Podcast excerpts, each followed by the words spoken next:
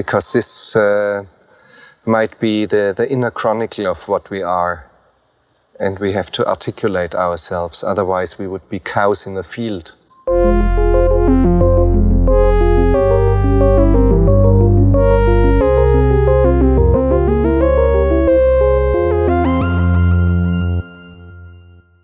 Hi everyone, welcome to Cows in the Field. This is a movie podcast where we explore the philosophical themes embedded in popular films. My name is Justin. And I'm Laura. Today we're talking about Terry Gilliam's wild time travel opus, twelve Monkeys.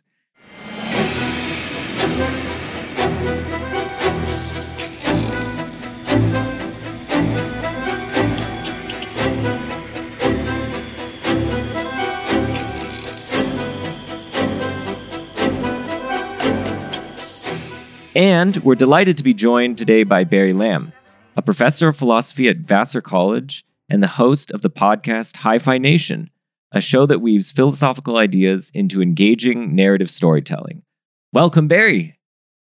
I'm so happy to be here. Big fan. I listened to the show. Oh, thank you very much. Thank of you. Course, we are big fans of yours. And I should just say to the listeners, if you haven't listened to Hi-Fi Nation, go check it out. If you like philosophy, it's the best philosophy podcast out there. It Basically, imagine This American Life meets a philosophy, I don't know, I guess a philosophy lecture in a way. Um, and it's a dialogue, it's a story, um, it's amazing. And the most recent uh, miniseries is on the philosophy of David Lewis, someone we're going to talk uh, at length about today. So go check it out, listeners. Absolutely. On all of your podcatchers. Yes. So we are, okay, so we're today talking about twelve Monkeys. Now, this is a movie by Terry Gilliam, as I said, nineteen ninety-five movie. It, some of our audience might not know what this movie is. So, because as Laura was telling me, she was talking to her sister today, and she and she's like, yeah, we're recording an episode on twelve Monkeys, and and her sister was like, what? What's that movie? Like, there is a lot of people who I think may not have seen this movie, and so we want to start today. If somebody pushed play and they they want to know, eh, should I check this movie out? What would be your spoiler-free pitch for the movie? I want to start with Laura on this one. I have a feeling, and she's she's prepared something here. So uh, give us a ten-second oh spoiler-free pitch of the it's movie. It's not a serious one. Yeah, it's okay. Um, all right. Well, I'll just have some questions, as I often do in my pitches. Do you want to watch Brad Pitt rail against capitalism, but instead of a six-pack in another movie you might have seen him rail against capitalism, he has like kind of like a violent twitch and like a and like a, a A funny eye. Yeah. Uh, or do you like time travel, but you tried to watch Primer and it melted your brain and you weren't ready for it? Mm. Or yeah. Do you wish movie scores had more accordion? Because I do. I wish more movie scores always had more accordion. The score rocks. It does rock. Also, good pitch. Primer for Primer. It's a primer, primer for Primer. primer. I think that's it. If you're not ready, if you yeah. need some more foundation in your time travel st- studies. This is a good one to start with. That's awesome. Uh, Barry, do you have a f- pitch for us for the movie? Uh, it is a time travel movie that will make sense mm. in, a, in a way that you're not going to come away with it thoroughly confused about what happened and whether this was possible or not possible. And that's very hard in time travel movies. There's a lot of time travel movies that you come away and you start thinking, wait, if they did that in the past, but then the future was like this. I mean, like the Avengers, like mm-hmm. M C U, they, you know, there was one of those things where, well, if they did that in the past, then, you know, Thanos would have died and he wouldn't have gotten rid of, you don't have that in twelve Monkeys. Yeah. So twelve Monkeys is one of these um, time travel movies, which is fully coherent, consistent, no plot holes. And the other thing about it is that you have both a um, post-apocalyptic Earth and a pre-apocalyptic Earth. And the post-apocalyptic Earth is the result of a pandemic. Yeah. And we're in a pandemic. So so I, it's, um, it's... It's timely. Yes, that's right. Yeah, I don't think we we hadn't watched it post-COVID. And it does no. feel like, you know, when he's suiting up yeah. and... and getting sprayed down and disinfectant. I'm looking over at Justin like, that's you going to the grocery yeah. store. No, that was me. Uh, in the beginnings of the pandemic, getting ready to go to the grocery store. Um, that's great. I like both of these pitches. I mean, the only thing I will add is that it's a time travel movie, as Barry said, um, but What I think is interesting is, as far as time travel movies go, it's interested in the human toll of time travel in a way that I think a lot of other time travel movies don't deal with. And it deals with the human toll in a really, really interesting way, connecting it up to uh, madness and insanity. So there you have it. Three pitches to watch twelve Monkeys. And I think all of us would give this movie a thumbs up. Is that right? Oh, yeah, for sure. Yeah, it's a classic. Classic, exactly. Yeah. So go check it out. Okay, so let's, so since this is a time travel movie, let's talk a little bit about the philosophy of time travel. And th- part of the reason we wanted to do this was because, as I mentioned, uh, Hi-Fi Nation is doing a miniseries on David Lewis. And David Lewis had a very famous paper about time travel. So, Barry, given that you are now, like, having done all this Lewis research and expert on Lewis's views of time travel, let's talk a little bit about what David Lewis thought about time travel. Like, how did he think it was possible? What picture of time did Lewis like? Well, David Lewis thought about a lot of philosophical issues by thinking about time travel. In fact, he taught at Princeton, the class he taught on metaphysics began and ended with philosophical issues in time travel. So he got into philosophy because of time travel. And I discovered it went back to his days as a wannabe scientist, and he was interested in science fiction. And so a lot of um, reading science fiction informed his philosophy. Um, the Paradoxes of Time Travel, which came out, I believe, in nineteen seventy-four-ish or something to that effect, is are his solutions to the various um, paradoxes, like the grandfather paradox, which is whether you can go back in time, uh, change the past in such a way as to affect the future, Um, things like that. And so the the one of the there's a lot of tenets in that paper about how to make uh, what time has to be like in order for time travel to be possible.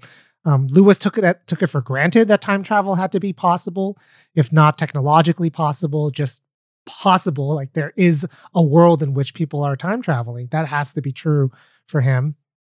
And the task of philosophers who know a lot more about this than I do about time travel is, what must time be like so that time travel is possible?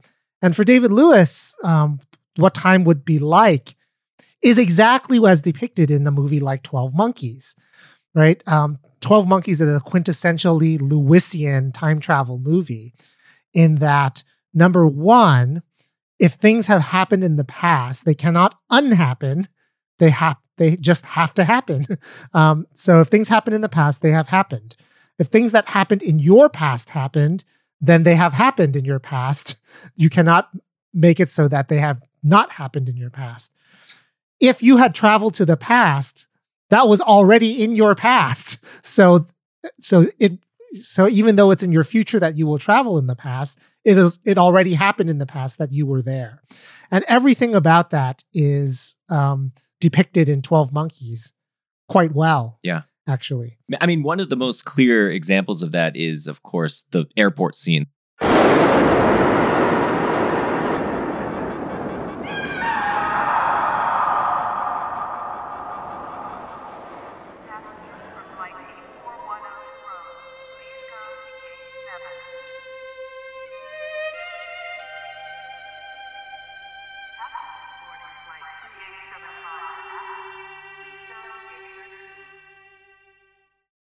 This is a scene where we have, I think, a twelve-year-old or ten-year-old Cole who watches himself die. And he watches the aged Cole, played by Bruce Willis, be shot.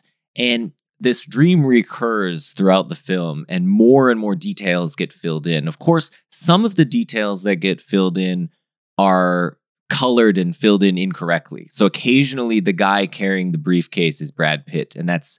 You know, so that's, we know that's what we're seeing with these flashbacks are his memory, which is which is being colored by the by the new information he's gaining over the course of his journey. But by the end, we realize that he's effectively seen what we are now going to see at the end, at the very end of the movie. And this, by the way, I should just say, twelve Monkeys is a uh, is is inspired by a, a French film called La Jetée, which is a basically about a series of still images with narration. And the airport scene in La Jetée and the airport scene in um, and twelve Monkeys are are very, very close. A lot of the movie is quite different, but the the airport sequences are, you know, sh- almost even shot for shot the same. They they kept that uh, as a, as I think a, an homage.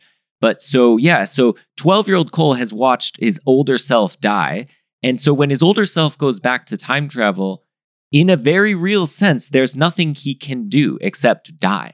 He will die, that is to say. Um, he he he will not change the fact that he is in that moment going to die. Now, what is interesting for Lewis is there's an there's an interesting question about whether he can change that, you know, that the, the, the time traveling self can change that fact, make it the case that he won't die. Should we talk about that, Barry? I mean, that's an interesting wrinkle to Lewis's resolution of the grandfather paradox, is no, that he does right. believe in some sense you he can change it. Right. I mean, one of the th- things to think about is that there's nothing special about the present for David Lewis. So as we're watching the film, the present keeps shifting yeah. for us as viewers of the film. So he, the present is twenty thirty-five or whatever it was in the future, and then the present for for Cole is nineteen ninety, and then the present for Cole is ninety-six, and then it's back to twenty thirty-five, and then the present is once again at the airport back in nineteen ninety-six. The way that David Lewis thought about it is, okay, that just happens to be the present for you as a viewer, or the present for Cole, right? But what actually happened is the entire timeline after you saw twelve Monkeys and you were going to map out the entire story, that timeline is the world and is the thing that happened to Cole, that whole timeline, right? And and so even though Cole was experiencing that timeline um, as different moments being the present, there's nothing special about him. Like, you know, once once we have the timeline, that's what happens in the film, and that's what happens in Cole's life, and that's what happens in the history of the world depicted. And given that that's true, that's what happens, you know, anything that's different that happens is just not the same film, and it's not the same story, and it's not Cole's life, right? Um, and so you can describe that as saying, well, he can't do anything but what he does in the film because that's what happens to him. And so all he gets to do is experience it as though it's the present, but really it really had already happened to him. And so he's experiencing it as the present, but it's already happened. So in that sense, he can't change anything. Um, and that's what Lewis says is true. So there's a sense of can't with, where you can't change the world, but that's true of all of us, right? Like we are in the present, but the future is in some sense like whatever's true of the future is true of the future, and whatever's true of the past is true of the past, and whatever's true of our universe is true of our universe, past, present, and future. Uh, and there is a sense of can't, that we can't change it, right? But Lewis thinks, well, there's another sense of can or can't where you say you can change it, right? And and he just He thinks that that word uh, means different things in different contexts, right? So this, so there's one sense in which um, the way Lewis thought about Kant is like there clearly is a sense in which you can change the future in that there's another world in which the future is different, and that's a sense of can. And then another sense of can or Kant is just, um, you know, um, every time I'm confronted with vanilla or chocolate ice cream, I choose chocolate. I love chocolate. I don't really like vanilla all that much. Um, I will never choose vanilla over chocolate. I just, I never have, and I don't think I ever will. I don't want to. Can I? Can I choose vanilla? The, the sense in which I can is just like, no one's forcing you. No one's got a gun to your head. And in that sense, you can, but I never will. Um, so that's the way that Lewis thought about it. I think one of the questions that comes up for a lot of people when they start thinking about time travel, when they start thinking about foreknowledge, that is knowledge of the future and whether that impacts our ability to choose, is they think that they have a inclination that the sense in which we would be free, if we are free at all, is one that would be incompatible with the future already being determined, as it were, already being there, so to speak. Uh, we're just on a train waiting to meet it. They think, well, in that, if that were the case, there's you just can't uh, do anything else because you're on a train being piloted by someone else. Uh, but there's another sense of freedom or free will, which is sometimes called compatibilism, in which case you your freedom is compatible with being railroaded on a train to a particular destination. Does my choice follow from or flow from the kind of person that I am? Or is it imposed on me via some external source? So you can think of the difference between, as Barry said, you know, somebody putting a gun to your head, and then you you say, okay, well, I guess I'm going to eat vanilla this time because the gun is to my head and I'm being told it's vanilla or the bullet. But if there's no gun to my head, then I choose chocolate because that's what I want. That's in line with my desires, the kind of person that I am, and so on. And you might think, well, if you're comparing those two scenarios, then I'm free in the case where there's no gun to my head, and I'm not free in the case where there's a gun to my head. But both of those scenarios are totally compatible with me being on a train, so to speak, railroaded towards whatever outcome was going to be in the future. And so that's the sense in which we still do, according to Lewis, have freedom, even in the circumstance that Cole finds himself. Because the circumstance Cole finds himself, as Barry points out, is no different than the circumstance we find ourselves for Lewis. It's just that he knows what's going to happen, whereas we don't know what's going to happen. But that difference in knowing is not, I mean, maybe it feels relevant, but for Lewis, it's not metaphysically relevant because the situation is the same for both of us. Um, our futures lie on a on a track, so to speak. Yeah, that's absolutely right. And um, I don't know if this is the right time to talk about this, but there's many other features of this movie that are thoroughly Lewisian about time travel, um, not only about whether um, you can change the past, which you cannot, and it's explicitly said by Cole, I'm not here to change the past, we're just learning so that we can change the future. Um, but the other thing that happens in this in this movie is that the actions of Cole in the past determines for the future what the mistakes that are made yes. by the future people in thinking that it's the army of the twelve monkeys who are responsible for the pandemic. Let's talk about this. Yes. Right. This is an essential feature of the Lewisian story of time travel. Yep. So I will just, can I, can I just preface this? So this is, I think what we're going to get into is the possibility of closed causal loops. Is this That's where right. we're? Yeah, let's do it. Let's go. Go for it. That's right. So then I'll just I'll you you I'll I'll do the plot summary. You can start talking about it. Um, so so the so there's a few things where this happens. Number one, um, the the Brad Pitt character, the Goines character, gets the idea for um, the army of the twelve monkeys and the virus from Cole yeah. in mm-hmm. nineteen ninety, who had traveled back in the past in with, in his own mind, a future where the army of the twelve monkeys has released the deadly virus. Yep. Maybe the human race deserves to be wiped out. Wiping out the human race? It's a great idea. It's great. But uh, more of a long-term thing. Um, first, we have to focus on more immediate goals. I didn't say a word about it, you know what. Second thing, the reason why Cole believes that the army of the twelve monkeys is responsible is two. Number one, he saw a message spray painted on the wall in the streets of Philadelphia, um, stating that it was the army of the twelve monkeys that did it or something to that effect. I don't remember yeah. the exact message. Yeah. yeah.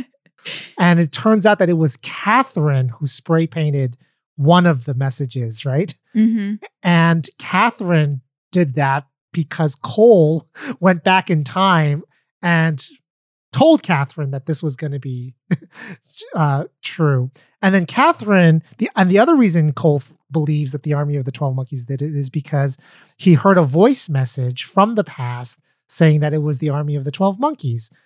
The Freedom for Animals Association on Second Avenue is the secret headquarters of the Army of the twelve Monkeys. They're the ones who are going to do it. I can't do anymore. I have to go now. Have a Merry Christmas! And that was Kathryn leaving a voicemail precisely because she thought that the Army of the twelve Monkeys was responsible because Cole told her that after he traveled back in time. So he is the cause of the belief that the Army of the twelve Monkeys released the virus. And what causes him to think that is the stuff from the past that he caused. Yes, mm-hmm. exactly. Amazing. Yes. And one, uh, I was just going to add, first of all, that's amazing, Barry, because those are, that's exactly right. And the, and one of the most puzzling things about the, uh, about Lewisian time travel is that these sorts of closed causal loops are possible. I think some people think they're not possible because you can't identify the unique cause. I mean, the interesting question for Lewis and people who argue with Lewis about this kind of thing is whether it is coherent to have a closed causal loop like this. So my question to the lay viewer who aren't philosophers who think about this is whether it makes sense or whether it seems paradoxical to think that you were caused to believe something from the past, which you went back in the past to to cause. I mean, like the the example, I think, um, in other films is like your grandma gave you a locket um, and your grandma got the locket from you who traveled back in time to give your grandma the locket. Mm-hmm. And so the question is, where did the locket come from? The answer is there's no answer to that. Your grandma got the locket from you in the future and you in the future went back in time to give your grandma the locket. And all Lewis says is, yes, that's right. That's exactly how it works. And and then the question is, like, when people watch these films, does that make sense to them?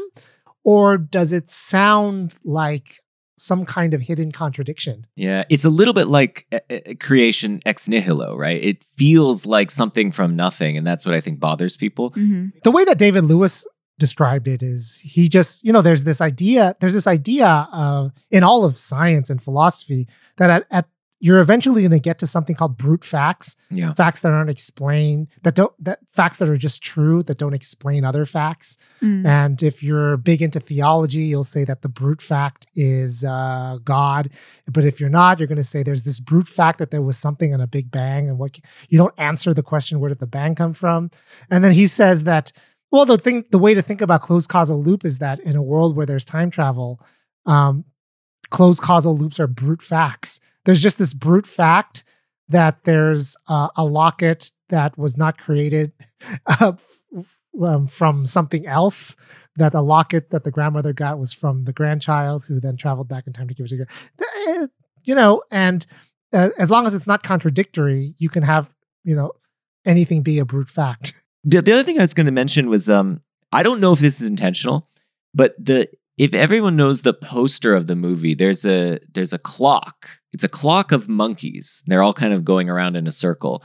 But it's a closed causal loop of monkeys, right? There's twelve of them on a clock. They're all following the other, but there's no leader and there's no follower because they're all sort of following each other around. So it is a little bit like a closed causal loop. Um, I mean, it is, ident- you know, it's representing a closed causal loop in a way. I don't know if the designers had that in mind, but I think that's... Uh, a kind of an interesting nod to the to some of the things you're talking about. He claimed that he had come from the future, that he was looking for a pure germ that would ultimately wipe mankind off the face of the earth starting in the year nineteen ninety-six. Though injured, the young soldier disappeared from the hospital, no doubt trying to carry on his mission to warn others and substituting for the agony of war, a self-inflicted agony we call the Cassandra complex. Cassandra, in Greek legend, you recall, was condemned to know the future, but to be disbelieved when she foretold it. Hence, the agony of foreknowledge combined with the impotence to do anything about it. Can I just transition maybe a little bit? So thinking about brute facts and thinking about closed causal loops may have the tendency to per- to make a certain portion of our audience go a little crazy. And one of the interesting things about this movie is that I feel like it explores the, as I mentioned, the human toll that time travel takes in terms of the psychological toll that it takes on the time traveler. And one of the most, I think one of the most explicit and interesting themes of the movie is the relationship between the time traveler's foreknowledge and what it does to them in terms of their mental, mental well-being. This is called out explicitly uh, at one point. Doctor Riley is giving a giving a speech about the Cassandra complex. And of course, this perfectly describes Cole. It ends up describing her to a certain extent. Actually, I think in a way, she becomes the true Cassandra because she's now going to know with certainty that the human race is going to get wiped out and she can't do anything about it. And she's the one who's writing messages and on walls and sending yeah. voicemails into the future. yeah. Um, you know, she's she's parroting what Cole has told her, but those are her messages to the future. She's the Cassandra figure for them. Yeah, I do think it's interesting to think about what it would be like as a time traveler. It's not just being destabilized in terms of what time it is, although everyone, that's the always everyone in every time travel movie is like, wait, what time is it? I, what year is it? That's always the big thing. But I think like that that is not that destabilizing. What would be, I think, incredibly destabilizing is knowing what's going to happen and having to confront the fact that you are effectively now, I'm not effectively, I mean, you're a participant in both. I guess what it is, is you have to come to terms with the fact that you are now a participant in and also watching effectively a movie. You know, like it's a weird position to be in, in that you can cause things to happen, but whatever you've caused will have already been caused. And how how do you make sense of that? Um, and I, it, it basically starts to drive these, I mean, it, at least it, these people who have been sent back in the past are considered insane um, by the, by the, you know, by the various people they who encounter them. But I think it starts to drive them insane. I think Cole desires at least to to be insane because it would at least allow him to, re- you know, remove some of this, uh, this foreknowledge. And, and he even says something, I, he says, I want the future to be unknown. I want to become a whole person again, as if he's not a whole person with that knowledge, which I found, a very, I found that a really interesting quote. On this watching, I made a note, um, which I didn't notice the first time, which I probably saw this when it came out, probably, uh, which was, this is a film, even at its beginning, of epic, epic uh, gaslighting, I would want to say, something like that. Uh, maybe that's not the right word. The team of scientists in the future and the team of psychiatrists in the past clearly are made parallel, right? So they, they're, they, they, they're seated the same way and they speak mm-hmm. the same way. Um, all of the vocabulary of of people volunteering when they're clearly being forced to do something, um, the way that the scientists speak to him both before and after his particular time travel episodes, they are speaking with a level of certainty and confidence about things to which they don't have a right to be certain and confident about, you know, in terms of like what he did in the past and what he saw in the past and so forth. Um, and then the psychiatrist in the past, that eventually the time travel makes it so that, you know, like he knows in the beginning what the future is.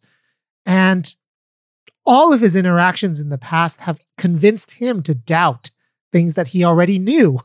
Um, so that by the last moment, the last time he travels back, he thinks of reality as the delusion, right? Um, so he got to a point where, yes, everybody in the beginning, everyone around him it believes he's delusional, but he knows the facts, and that's already straining enough. But by the end, reality, he convinced himself, is the delusion, just because everybody has made it so difficult for him to know for sure, when really he's the one who knew things in the past and things in the future all along. That, that was something I noticed big time. Like just the way that the other characters and their scientific certainty and so forth just carried themselves around and spoke to him. Oh. You were sent back to make some very important observations. You could have made a real contribution. Helped to reclaim the planet. As well as reducing your sentence. The question is, Cole, do you want another chance? I mean, I guess I wondered how much of it was motivated. So I wondered how much he wanted to be insane so mm-hmm. that he would avoid the, you know, avoid the future that he, you know, we're having to return to the future that he knows to be so horrible and everything. Yeah, he'd rather um, be insane and live in this world and breathe this air than um, and yeah, not know that five billion people die and not have like a bur- that burden of that. That's part of like he's part of that story and that he has a job to do. Yeah, uh, and helping to save those people. Um, whoever remain right in the future. Right. And and what I thought was really interesting about that is that if that's right, it's it's a little bit of a f- reversal of how I would have normally thought of things. So I would have normally thought, usually in a movie, um, you mentioned uh, Beautiful Mind when we were talking earlier about David Lewis and, you know, just uh, as your model for doing the Hi-Fi Nation series. You know, the the turn in Beautiful Mind, at least in the movie, uh, is... oh my God, I'm insane.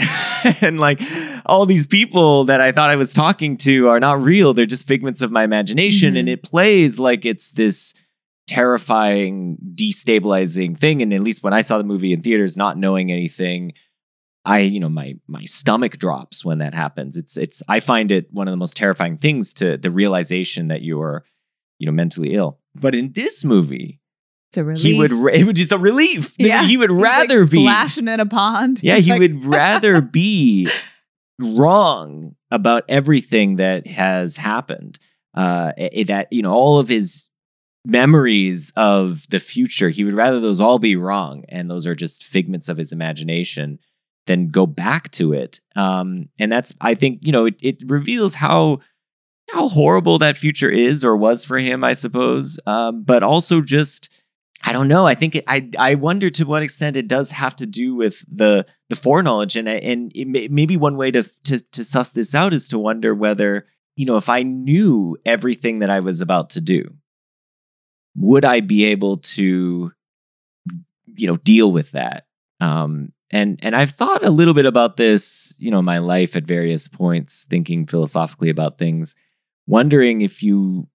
You know, open a book and you read, it was the book of your life and it to- tells the entire story of your life and you you get to the part where you're reading the book and, you, you know, would you want to turn the page? There's this feeling of fear because if you turn the page, it's, you just, I don't know, it just, it feels completely destabilizing in a similar way that I almost wonder if that enough would be enough to to desire to be, to to rather be insane and think, I'm not really reading the book of my life. I'm, mm-hmm. I'm, I'm imagining this whole thing. Everything that was destabilizing about his life um, coalesced in such a way that made him want to be insane and live in the past. So number yeah. one, he's incarcerated in the future. Sure. Number two, when he's in the past, he's got this foreknowledge of the disaster of the future.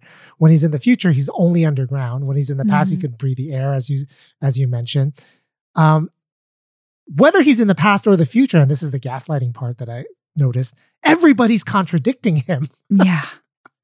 So the social context of his life is just completely... So so if everybody's contradicting you, past or future, why not accept other people's testimony about what's true at some point and live that way? And so that's where he is by...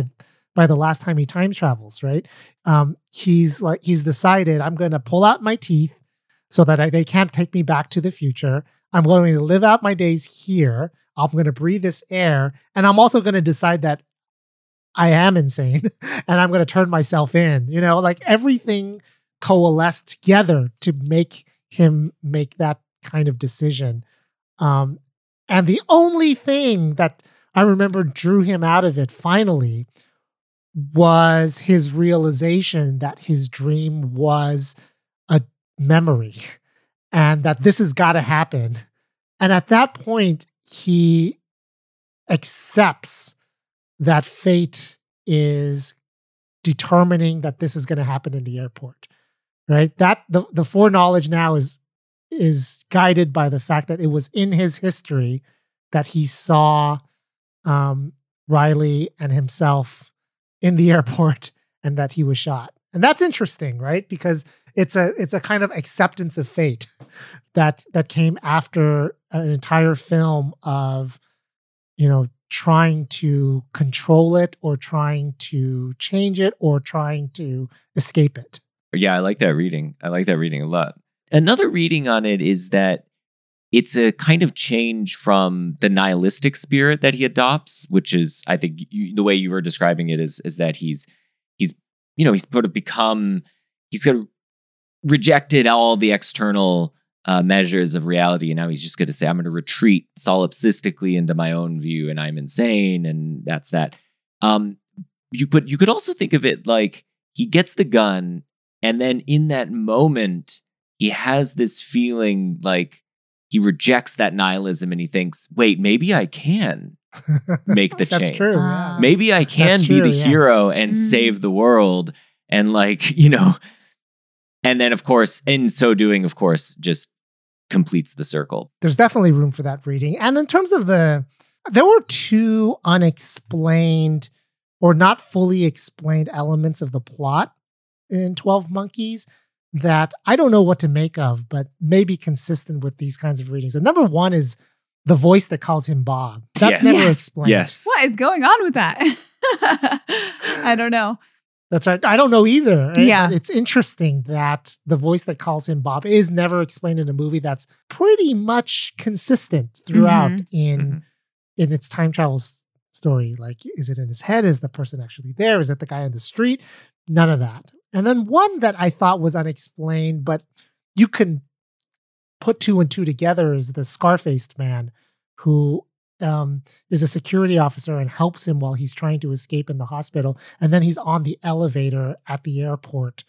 Um, I don't know if you noticed this detail, but I, I, I this time around when I saw him, I was like, oh, he's the, a, another time traveler that's there to like help him along the way. But it's not explained explicitly. Barry, which part is the, when he tries to escape the hospital, which I'm trying to remember the Scarface, where that guy shows up. I, I'm not actually yes, remembering Yes, he's that. On his way and he goes to, I think it's like an elevator. Yeah. yeah. Um, and he's trying to escape.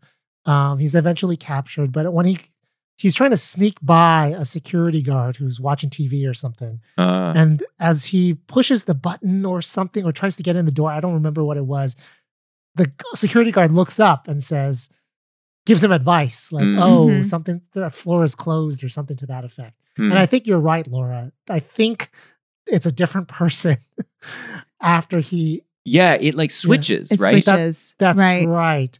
And that man with the scar on his face appears on the escalator at the airport. Interesting. As mm. he's, and that's not explained either. Yeah, there's no, a lot and of... we do know people are popping back and forth because we see the scientist woman at the very end, right, sitting next to the man who's going to release the virus. Well, and Jose. So, yeah. Well, yeah, yeah, yeah, yeah. So Jose is the one. He's the guy who gives him the gun on the escalator. Oh no, the Scarface. Right. right. So there's the yeah. There's Jose who goes back. There's the prison guard who's the guy with the white hair, right? Who's trying to shows up periodically. He's on the escalator. He's in the in the prison. Uh, or sorry, in the um, in the hospital. Um, yeah, I wasn't sure if that was supposed to just be a hallucination, a little yeah. bit like, and we know that he he's pretty drugged up in that moment too. Yes, that's right. Yeah. In the hospital, is, in the hospital, yeah. we also know that Cole is somewhat unreliable in that he um, he hears the voice of the of the homeless guy, the, the voice who calls him Bob, Bob, the yeah. Bob voice guy. Yeah. Uh, in the bathroom. So he coming out of right. a stall and it turns out to be just some other, some random guy. So That's right. That's he, right. we know there's something unreliable about his perception periodically.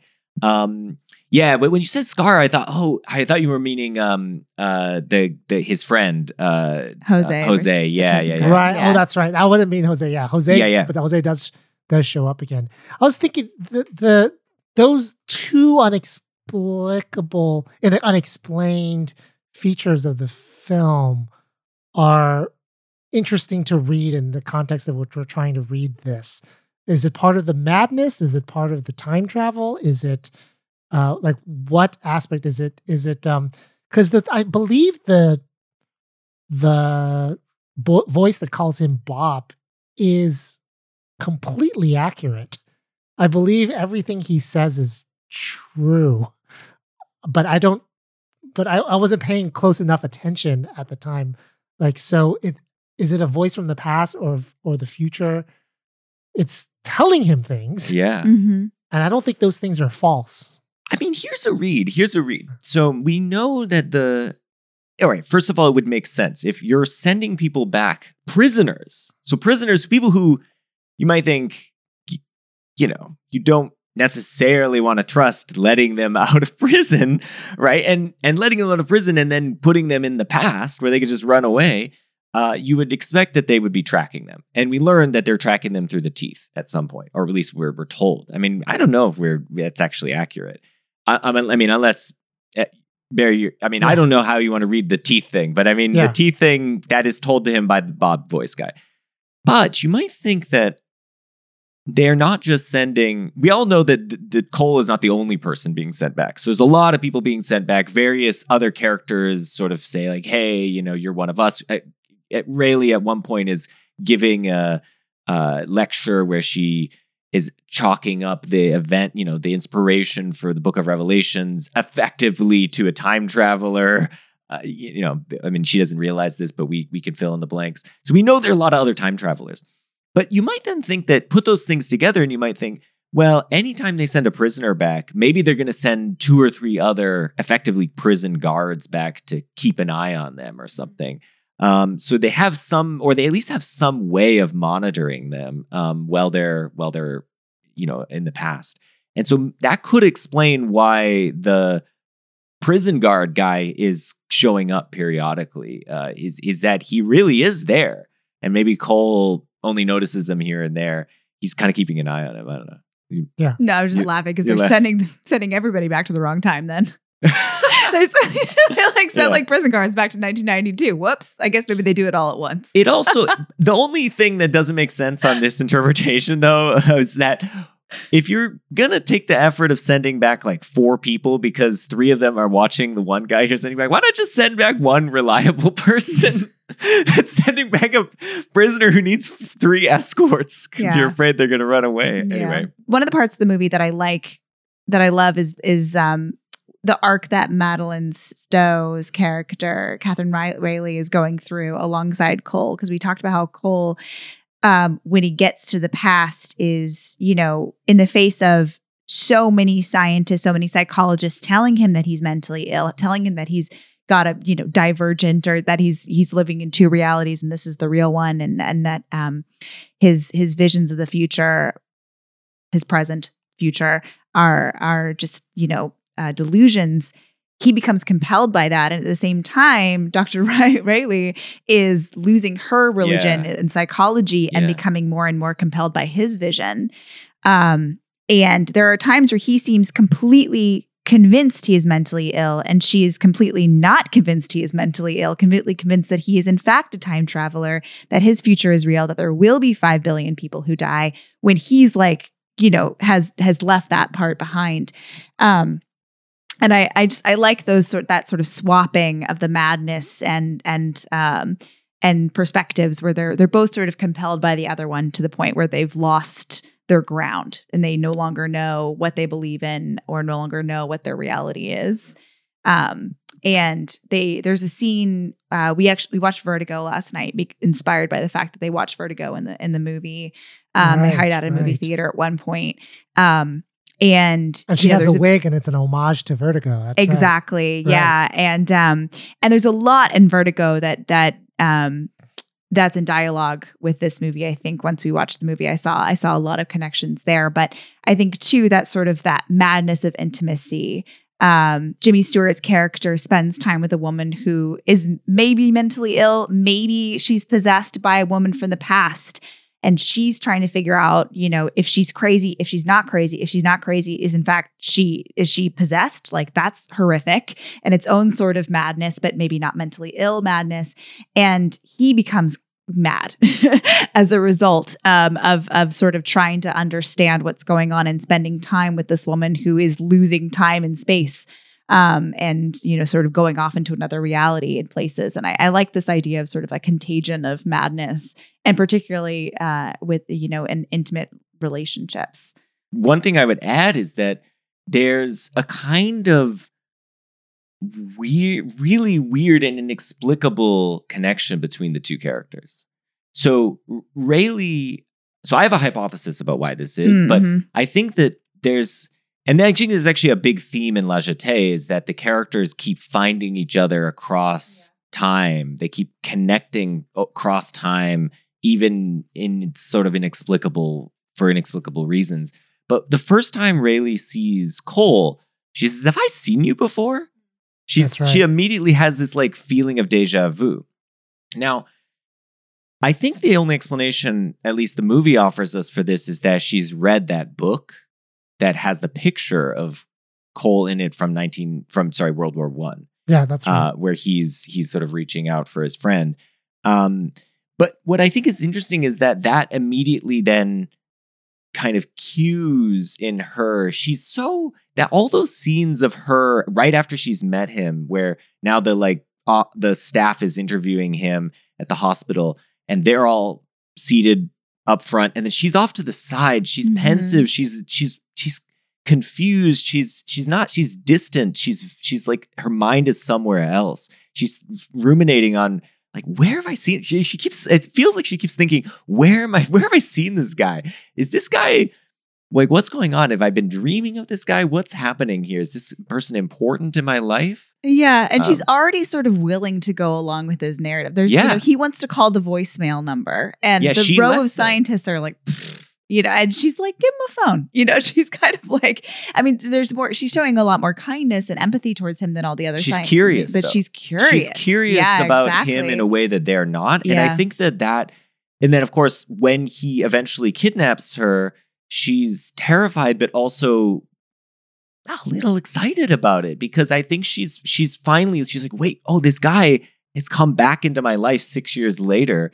And she's obviously incredibly scared. He's a powerful man who, you know, Bruce Willis, a big guy. She's not a, she's like a small woman, right? Um, we, we know how this could play out. But she also is intrigued because she wants, she's so... curious about what he could, uh, you know, what what this could mean for her. And I think that there is this sort of, their love story is this other really fun element to this movie, and that it plays out in a really, I feel like it plays out in a genuine way, but also in a way that is so non-standard. It's just such a weird version of a love story. Um, it has, ele- it's somewhat icky elements, like, yes, he does kidnap her, but um, but at the same time, he is, I think he is, you know, he's very gentle with her. Mister Coles. You used to call me James. You prefer that? James, uh, you don't really have a gun. Turn, can you turn this up? Can you make this louder? I found my thrill on Blueberry Hill.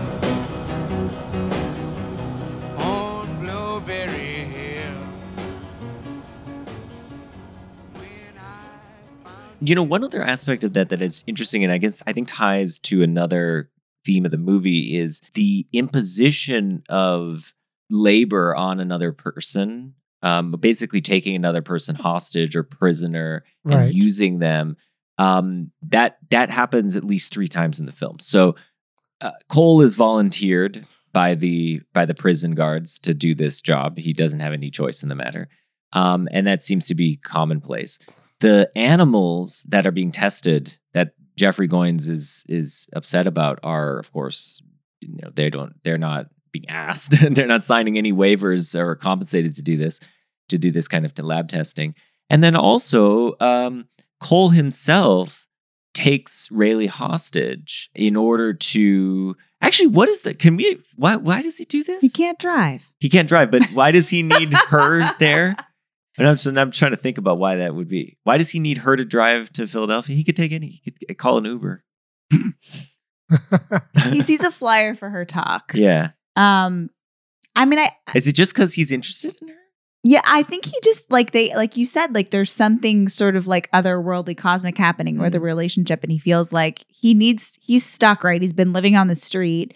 Nobody believes him. Everybody either. So she's the only person. She's the only person. I think he's gotten like an inkling of like, I yeah. can convince that her, I can, she can help me and will help me to get what I need, which okay. is to collect. But collect either way, evidence. It's done via force, right? Yes. He forces her. Yes. Um, it's not these animal testing and the the volunteering of prisoners and so on is not portrayed in an incredibly positive light, and so um, I do think it's telling that Cole. By that point where he's taken the turn, he's being led around by her by the in the last half of the movie. She's the one saying, okay, we got to put the mustache on you. Here's the wig. Right. He's trying to give himself up. He's trying to she... give himself up. And she, it's interesting that it's really full, it's really flipped kind of full circle. And he's allowing himself to be led in, you know, by her. To be volunteered. Yeah. Well, no, I mean, he's, he's, he's sort of, he's trusting her. Right. Mm-hmm. And I think he's trusting her to, to, to make these choices. And, Um, rather than, um, you know, trying to force her to believe whatever it is he believes. James! James! What? There's a policeman over there. Pretend you don't know me. No, I want to turn myself in. Where is he? James! Where is he? Down! Come on. No, no, it's okay. I'm, I'm not crazy anymore. I mean, I am. I'm mentally divergent. I know that now. I, I want you to help me. I want to get better. I want to get better. James! Let's get out of here. So, one other thing we wanted to mention was that Laura, Laura noted this when we were watching this time. We There's two weird, very weird pieces of foreshadowing in this movie. Uh, not foreshadowing. I don't know if what you would call it, but there. You think that Terry Gilliam is a time traveler? Yeah. There's two. And very, he's, he's seeding some stuff in this movie. There's two very interesting, let's say, uh, Pete quotes, which parallel things that happened to the characters saying the quotes to the to the actors in the year nineteen ninety-nine, saying the quotes in later times. So at one point, Bruce Willis says, "All I see are dead people." Come on. That's amazing. That's amazing. I mean, I don't know. Maybe Terry Gilliam is a time traveler. That's what I'm saying. The other thing is the the the Brad Pitt speech. There's the television. It's all right there. All right there. Look, listen, kneel, pray. Commercials. We're not productive anymore. At least to make things anymore. It's all automated. What are we for then? We're consumers, Jim. Ah, okay, okay, buy a lot of stuff, you're a good citizen. But if you don't buy a lot of stuff, if you don't, what are you then, I ask you? What? Mentally ill. Back, Jim, back. If you don't buy things, toilet paper, new cars, computerized blenders, electrically operated sexual devices, stereo systems with brain-implanted headphones, screwdrivers, miniature built-in radar devices, voice-activated computers. Take it easy, Jeffrey. Be calm. Now here's his Fight Club speech. Advertising has us chasing cars and clothes, working jobs we hate so we can buy shit we don't need.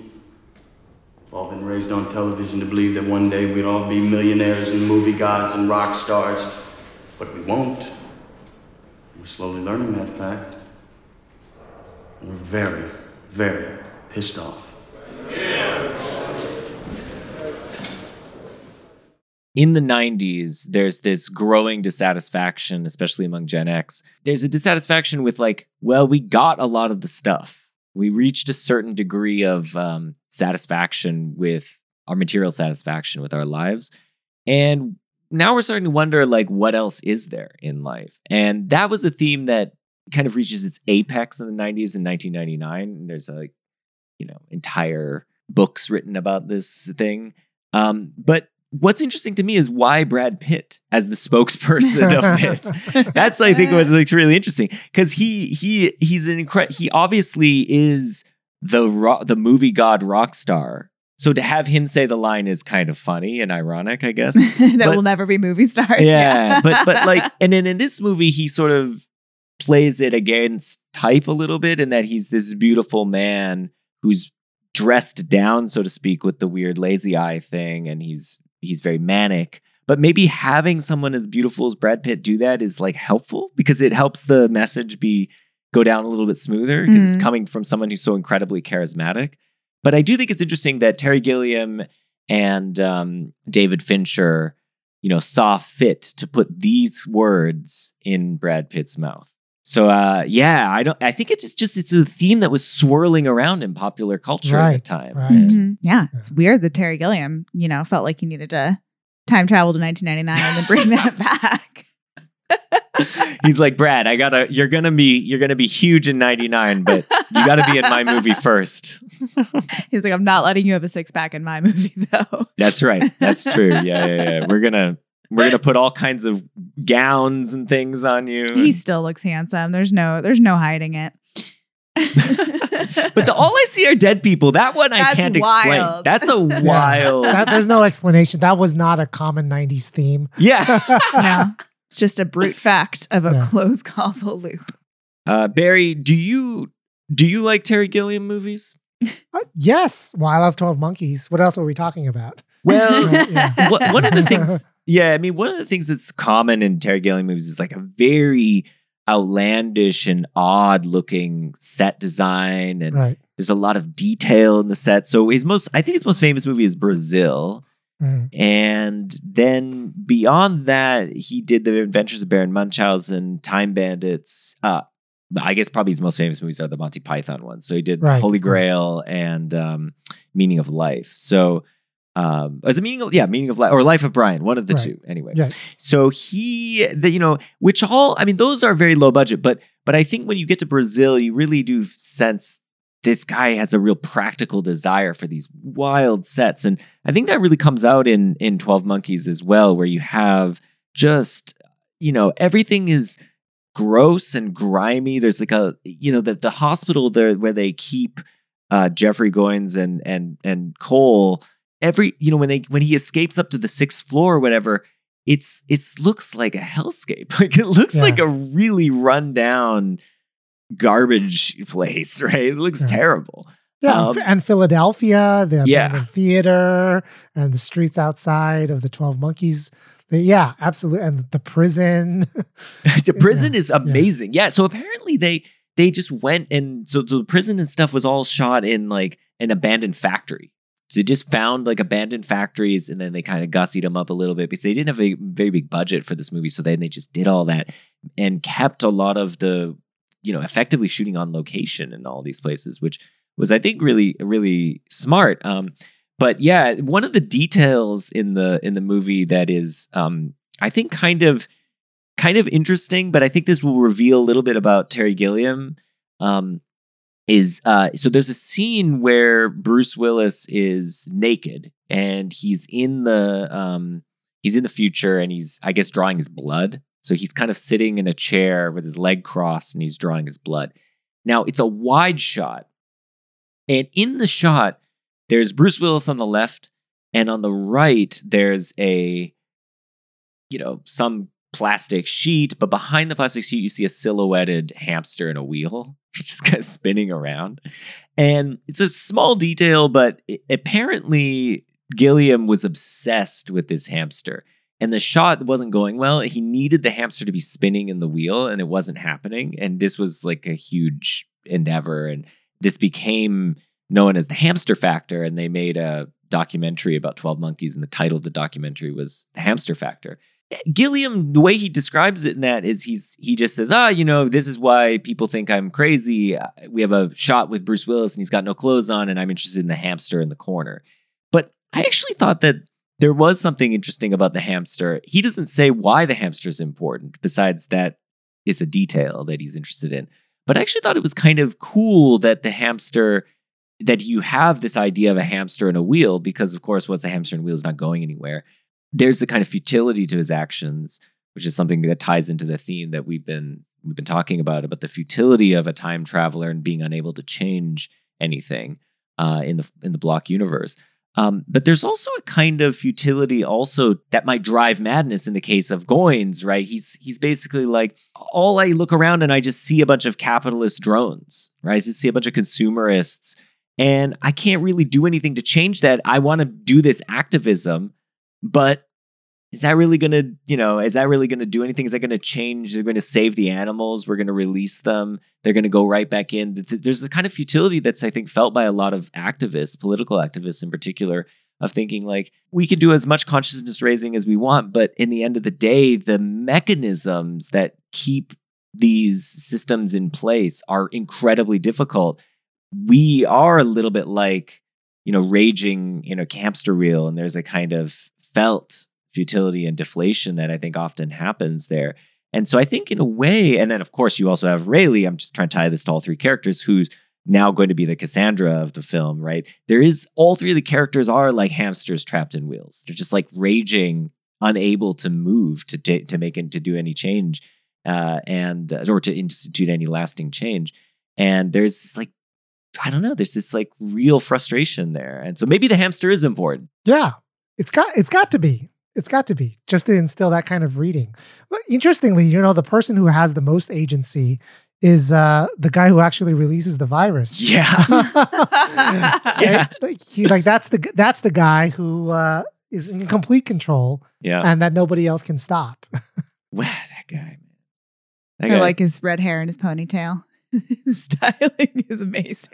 All right, Barry, I want to close on this thought. Uh, I want to just ask you, so we gave you a list of time travel movies and we were kind of we were kind of coordinating around them, but if we hadn't done twelve Monkeys, was there any other time travel movies you would recommend for people listening that want to, you know, think about time travel, think about the philosophy of time travel? What other time travel movies kind of are fun for you in that regard? Oh, I love time travel movies. The first Terminator and twelve Monkeys are the quintessentially Lewisian time travel movies, the ones that display David Lewis's theory of time and time travel, and they're, according to him, the only views that are coherent about time travel movies. Mm-hmm. Um, but the ones that are most thought-provoking are not Lewisian, right? Um, and I'm just going to name one, uh, Looper. Mm-hmm. Uh, Looper, I thought, another Bruce Willis movie yeah. about time travel, wa- is um, is the one that's most non-Lewisian. Um, but yeah, I keep thinking about that movie. I don't know why. Like after hmm. all these years, I think I think of Looper. How many times have you seen it? I've only seen it once. Yeah, me too. I kind of want to go back and revisit Looper because I, it wasn't as taken by it the first time. But yeah, I, I feel like it's a Rian Johnson flick. It's like a, Oh, is it? Yeah. yeah. I feel like people got distracted by the like Jason Gordon Levitt doing a Bruce Willis mm. bit of it, right? But right? Yeah, I sure. feel like that was like the like the narrative around yeah. it. But we should we should go revisit it. But that's a movie where there is there is change, like the time traveler is in, in you know changing things, right? Yeah, I mean, yeah. like spoiler alert, um, Jason Gordon Levitt in the end shoots himself, and then poof, his future self disappear mm. disappears. The least Lewisian thing that could possibly happen, which is just like that is um, that even feels like it could ma- not make any sense, because even the kinds of models of time travel where you can change the past, you don't go out of existence. You just continue on because another branch, or yeah, yeah. like you've effectively you know changed. Uh, yeah, you you you know you think about the we talked about the growing block models of time travel. So there you just you just exist, but you're um.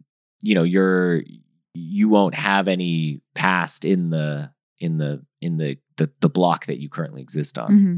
Oh, but you know, so many, I, I just, I watched all three Back to the Futures with my, oh, nice. with my child when she was seven or eight, I think. And she enjoyed them very much. Um, my gosh, so many. I mean, I've just, I just finished with her all of the M C U film. And right now we're starting on Loki. Um, okay. But Netflix is Dark. If you haven't seen it, I mean, all, every philosopher I know or people philosophically inclined think that that series is incredible. And I, mm. and I thinking back on it, it starts out slow, but I, I think just in terms of theme, uh, metaphysical themes about time travel, Netflix is Dark, I think has all of them. Have you have either of you seen them? No, we haven't seen it. No. Mm-hmm. Is how many seasons are there?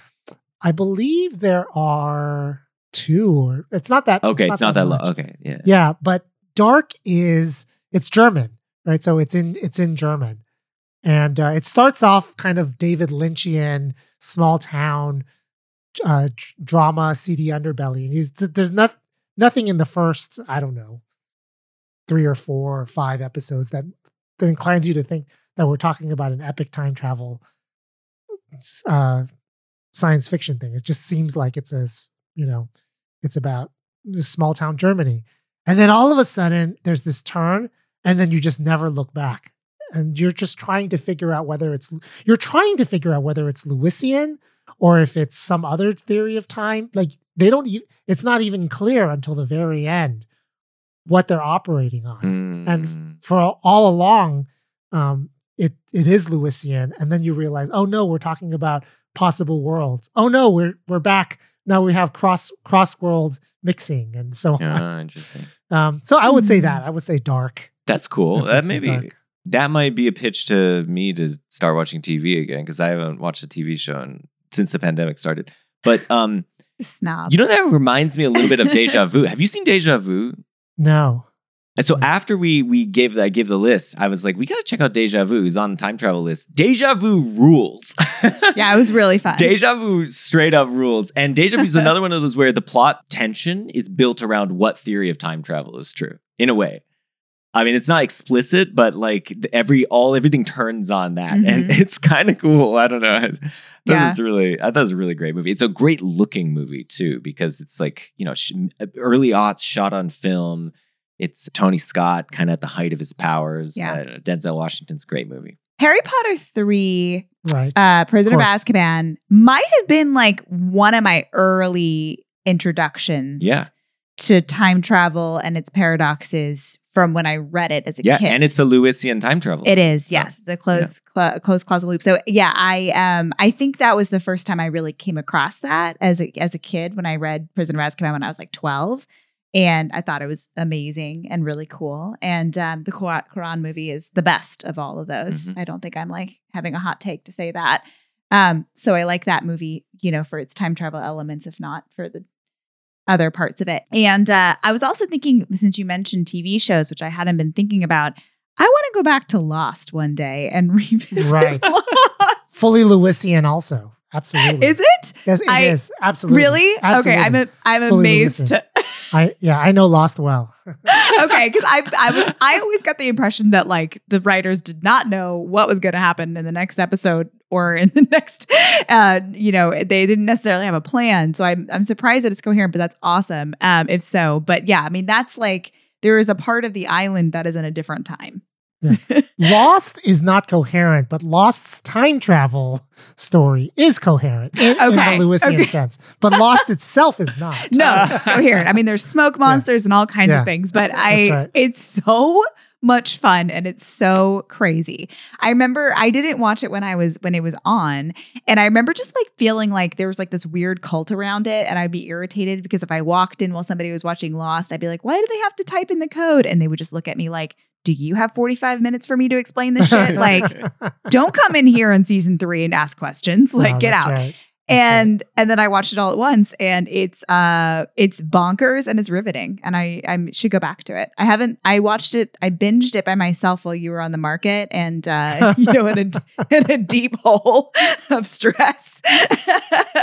um and uh, yeah, I should I should go back and revisit the time travel elements of Lost. Okay.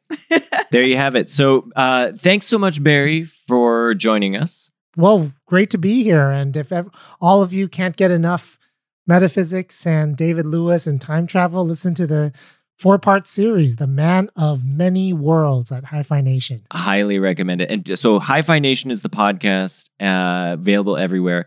Where else can people find you if they want to, you know, get in touch with you on Twitter or the web? Just go to hi fi nation dot org. Um, I'm on Twitter at Hi-Fi Nation and Facebook Hi-Fi Nation. That's the, if you put that up, uh, type that in, you'll you'll be able to find me easily. Check out Barry. And also, Barry, a lover of film. And we were so glad to have you. We are at CowsPod on Twitter. You can find us on the web at cows pod dot wordpress dot com. And next week, we are going to do our the first of our two Christmas movies. We're going to be doing Eyes Wide Shut with Carly Severn. So tune in for that. That won't be next week. It'll be in two weeks. Uh, but tune in for that.